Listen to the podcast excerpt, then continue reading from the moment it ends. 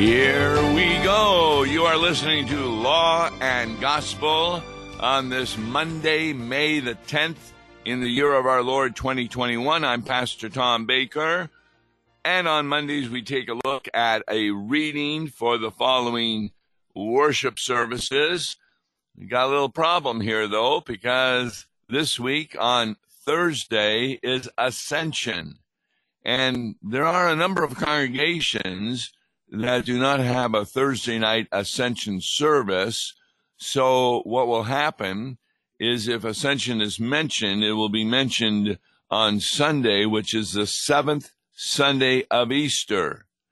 We're going to be talking more on Ascension with Wes Reimnitz on Thursday, and therefore you can wait for that for the Ascension. We're going to be talking right now about lessons for the seventh Sunday of Easter. And since we're still in Easter, there is not an Old Testament reading. There is instead a reading from Acts, and this is Acts chapter 1. Then the epistle is from First John chapter 5, and the Holy Gospel is from John chapter 17. There's so much that could be said about these passages.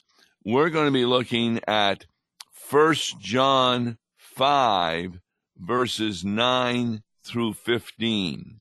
1 John 5, 9 through 15. We begin. If we receive the testimony of men, the testimony of God is greater. Well, that makes sense. What, what, what does this mean? Well, we live here in this world, and therefore there are people who tell us things. They give a witness of something. Uh, for example, let's say there's an accident at the corner and the police come, and there are witnesses to it. Now, a lot of times they may not all agree, but they pretty well will have an understanding. For example, this individual went through a red light and he hit a car coming the other way. We believe that testimony, and therefore the person going through the red light would get a ticket on the basis of the witnesses. Now, we believe the witnesses of men, but the witness of God is greater. Why is that? Well, there's two reasons. Number one, the witness of men, as I just indicated, may be different. Somebody may say, well, no, he was actually almost through the green light and the other car started early, and that's why they crashed. So you could have a confusion of witnesses. But there is no confusion of witnessing from God. But what is this witnessing? Uh, for example, I read an essay recently of an individual, and he was talking about that, well, there were visions that prophets had in the Bible. Like John had an entire vision of the book of Revelation and he shared that in that book of Revelation.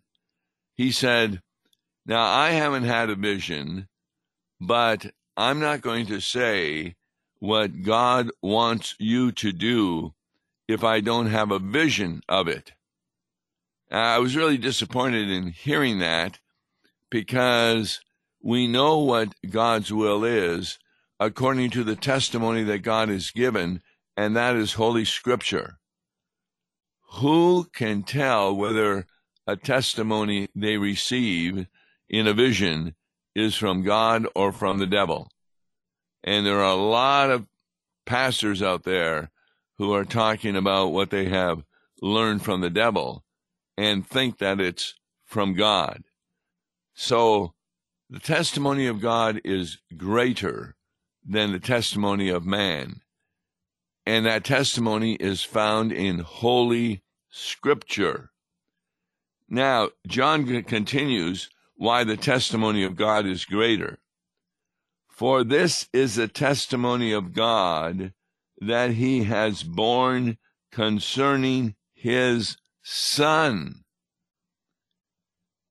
Who can forget the road to Emmaus with the two disciples after Jesus has risen from the dead and they meet Jesus? How does he give evidence as to the reasons why he was crucified and rose from the dead? He goes to the Old Testament and from Genesis probably through Malachi gives numerous examples of prophecies that lead to the necessity of his death. We've talked a lot about Isaiah, where Isaiah writes, The Lord laid on him the iniquity of us all.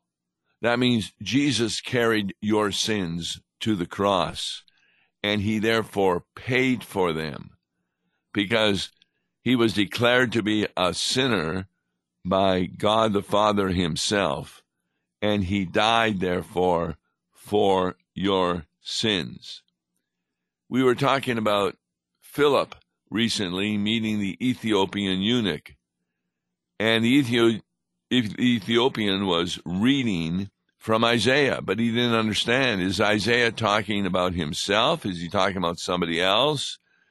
and it was all about the death of Jesus Christ. And so, what did Philip do? He spoke to him about Jesus. And it wasn't long before speaking about Jesus, you hear about baptism. And the Ethiopian said, What prevents me from being baptized? There's water here. And so they went down into the water and Philip baptized the Ethiopian. Why? Because he had been telling him about Jesus. I mentioned this a number of times before, but when I did one of my degrees, I had read about a hundred different catechisms. And these are catechisms trying to help people go through adult instruction class. And what I was disappointed in is how many did not start the way that Luther started with the Ten Commandments, but they started with the inerrancy of the Bible, the truth of the Bible, and they tried to prove that the Bible was true. You, you can't prove the Bible is true because much of in the Bible doesn't make any sense at all, not to an unbeliever. And so we instead begin with the Ten Commandments. That's the law. That's why this program's called Law and Gospel. We start with the law to show your need for a Savior. And after going through the Ten Commandments, the members of the class realize there isn't a commandment that they have not broken, if not by deed, by thought, or by word. And we can show that with the Sermon on the Mount. Because Jesus says, well, you heard what people have said about thou shalt not murder, but I tell you that murder occurs even by thought and by word. So, when people get to that point, they're afraid of God. That's the purpose of teaching the commandments first, to create fear of God that God has every right not to save you. Then we go to the creed. And what do we hear? We hear how God has prepared the salvation through his Son, Jesus Christ. Then we go to the Lord's Prayer. And in the Lord's Prayer, we ask for that which we have already received as Christians. And then we follow up with baptism, indicating the purpose of baptism and the wonderful blessings received in baptism. For sure, the gift of the forgiveness of sins and the gift of the Holy Spirit, and often conclude with the Lord's Supper, preparing people to come to receive the very body and blood of Jesus Christ.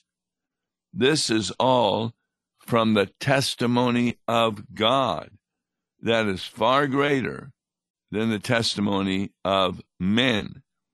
In fact, throughout the history of the church, well, throughout the history of the world, from Adam and Eve, who doubted the testimony of God and sinned, there are those who doubt the testimony of God. They, they can't believe that you're really receiving the body and blood of Christ. They can't believe that an infant can be baptized, and they have many other doubts. And that is the testimony of men, which we need to ignore. If God says it, that settles it. Now, verse 10 of 1 John 5 Whoever believes in the Son of God has a testimony in himself. Now, what does that mean? Well, notice that the verb is believe. Every other religion in the world, whoever does good works to offset their sins, they're going to be saved.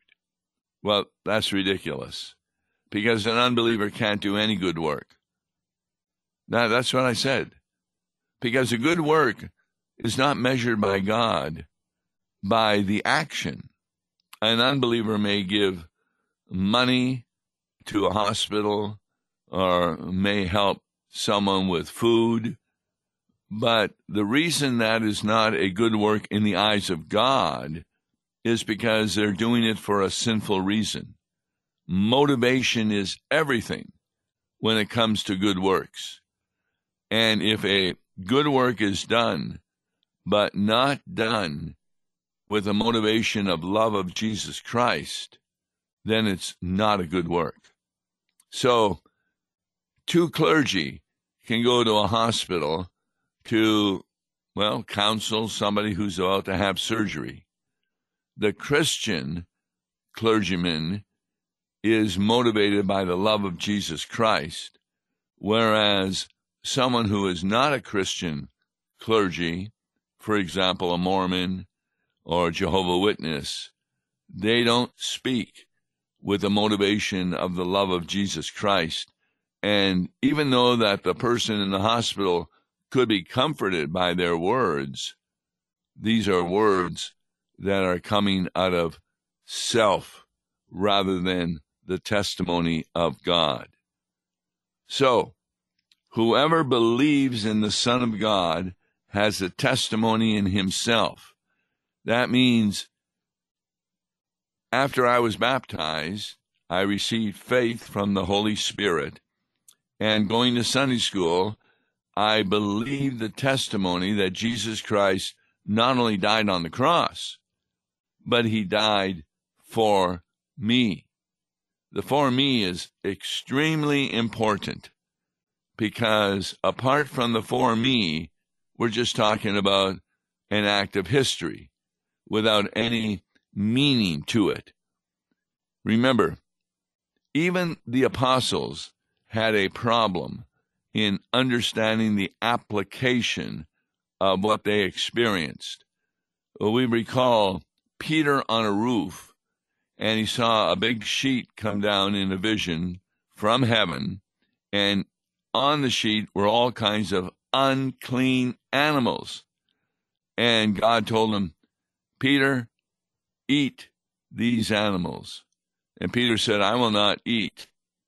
He said this to the Lord I will not eat such unclean food. Three times he said that.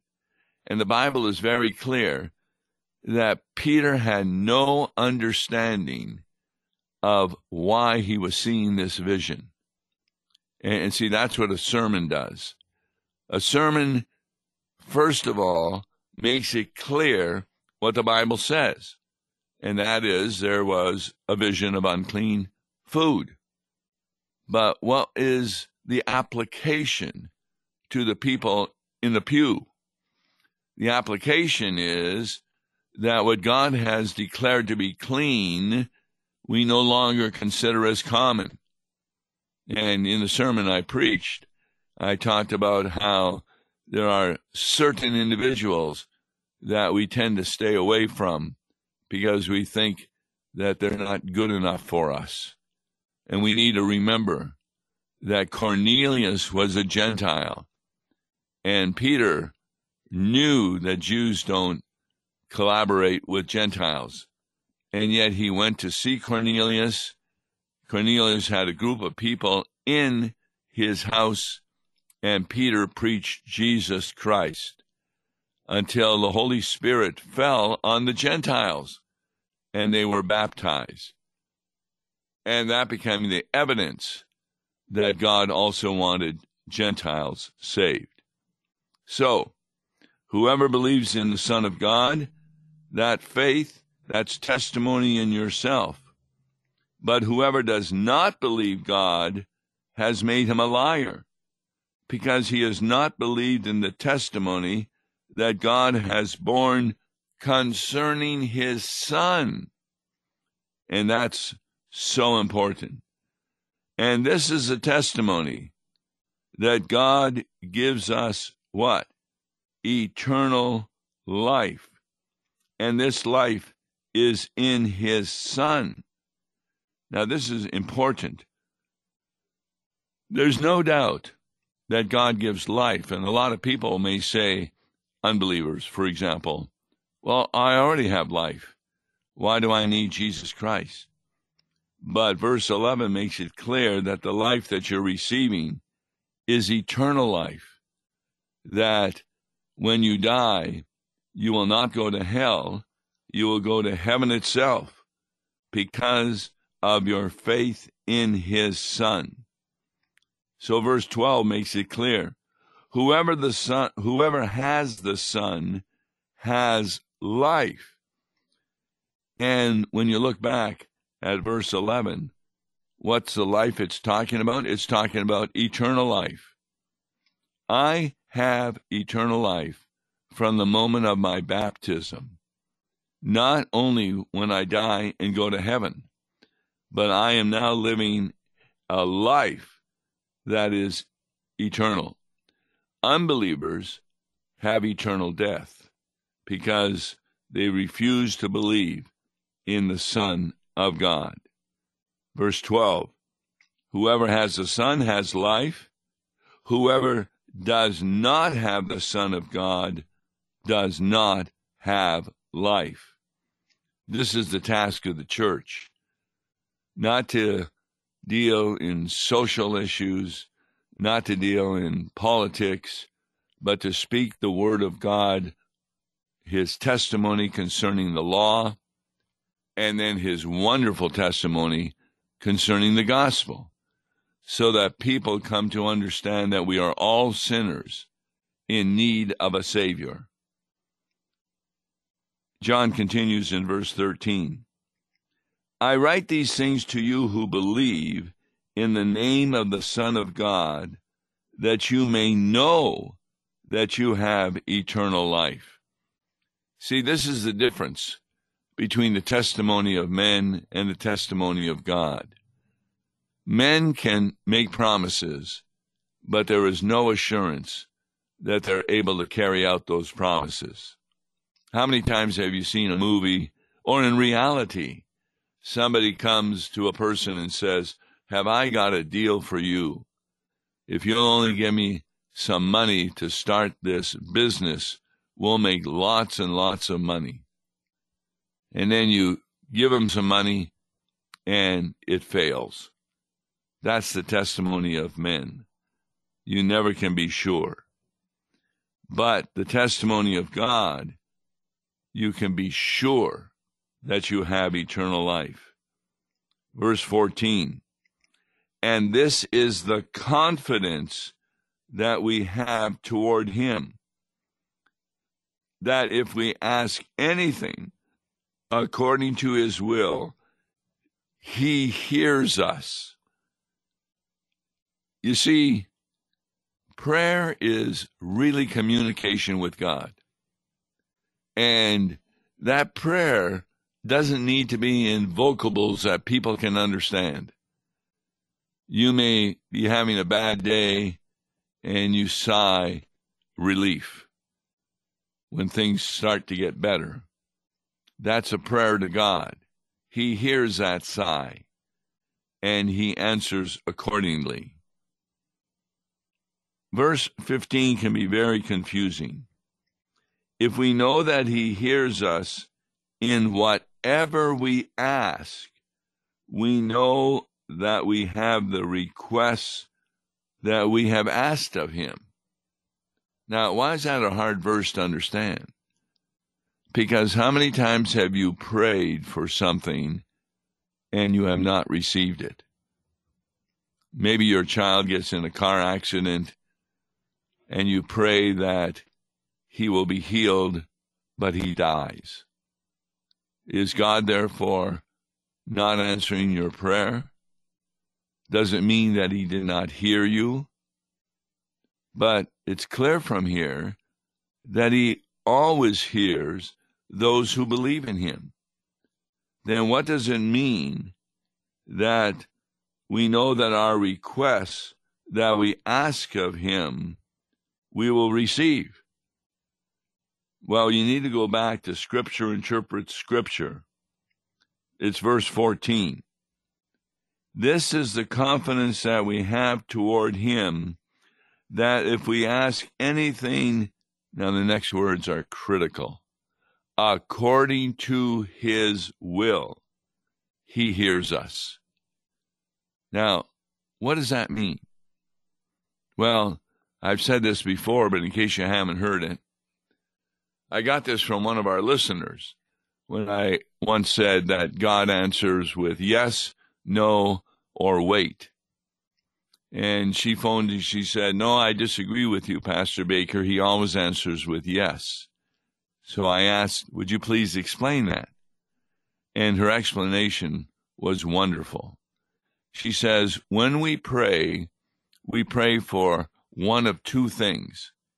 We pray either for something he has promised, or we are praying for something for which there is no promise. I said, Yes, I agree with that. She says, When we pray for something He has promised, uh, for example, when we baptize an infant, we do not say, If it be your will, provide this infant with faith and the gift of the Holy Spirit. Because we know He's promised to do that. So we do not add, If it be your will. But when we're pr- praying for something He has not promised, and for example, when I was a kid learning to drive, I wanted to buy a motorcycle. And so I prayed to God to give me a motorcycle. Now, He did not give me one while I was living with my parents. They did not want me to have one. I got one finally when I got married. And so I thought His answer was, wait. But the woman who was talking to me said, when you pray for something that is not promised, the prayer includes the idea, if it be thy will. And when you understand that, when every prayer is either for a promise or for something that is not a promise, and you have the understanding, if it be thy will, it will always become the will of God. And that's why verse 14 says, if we ask anything according to his will, then he hears us. And that's why he always answers every request. So my request for a motorcycle was according to his will. There's never a time when you ask God for anything that he does not give what you are requesting. As you understand, if it's a promise, he's going to give it. And if it's not a promise, it's according to his will, and he will answer according to his will. So that's First John chapter 5. As I indicated, we'll be taking a look at ascension on Rumination Thursday with Wes Reimnitz.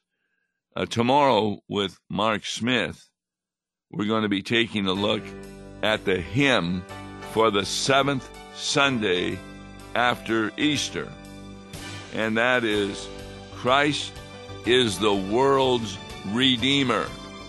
And, and notice how that talks about the true testimony of God. Until then, I'm Tom Baker. Thanks for listening. Join us for tomorrow's broadcast. God bless you.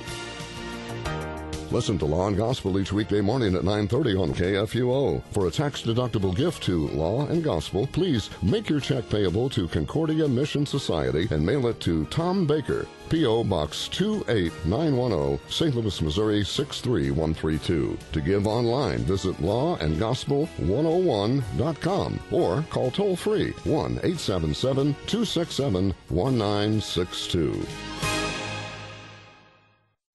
Views and opinions expressed on Worldwide KFUO may not represent the official position of the management or ownership of KFUO, the Lutheran Church Missouri Synod. If you'd like to comment on programs or topics heard on Worldwide KFUO, write us at KFUO, 1333 South Kirkwood Road, St. Louis, Missouri 63122. You can also leave a question or comment on our comment line at 314 996 1542. We are the messenger of good news, Worldwide KFUO.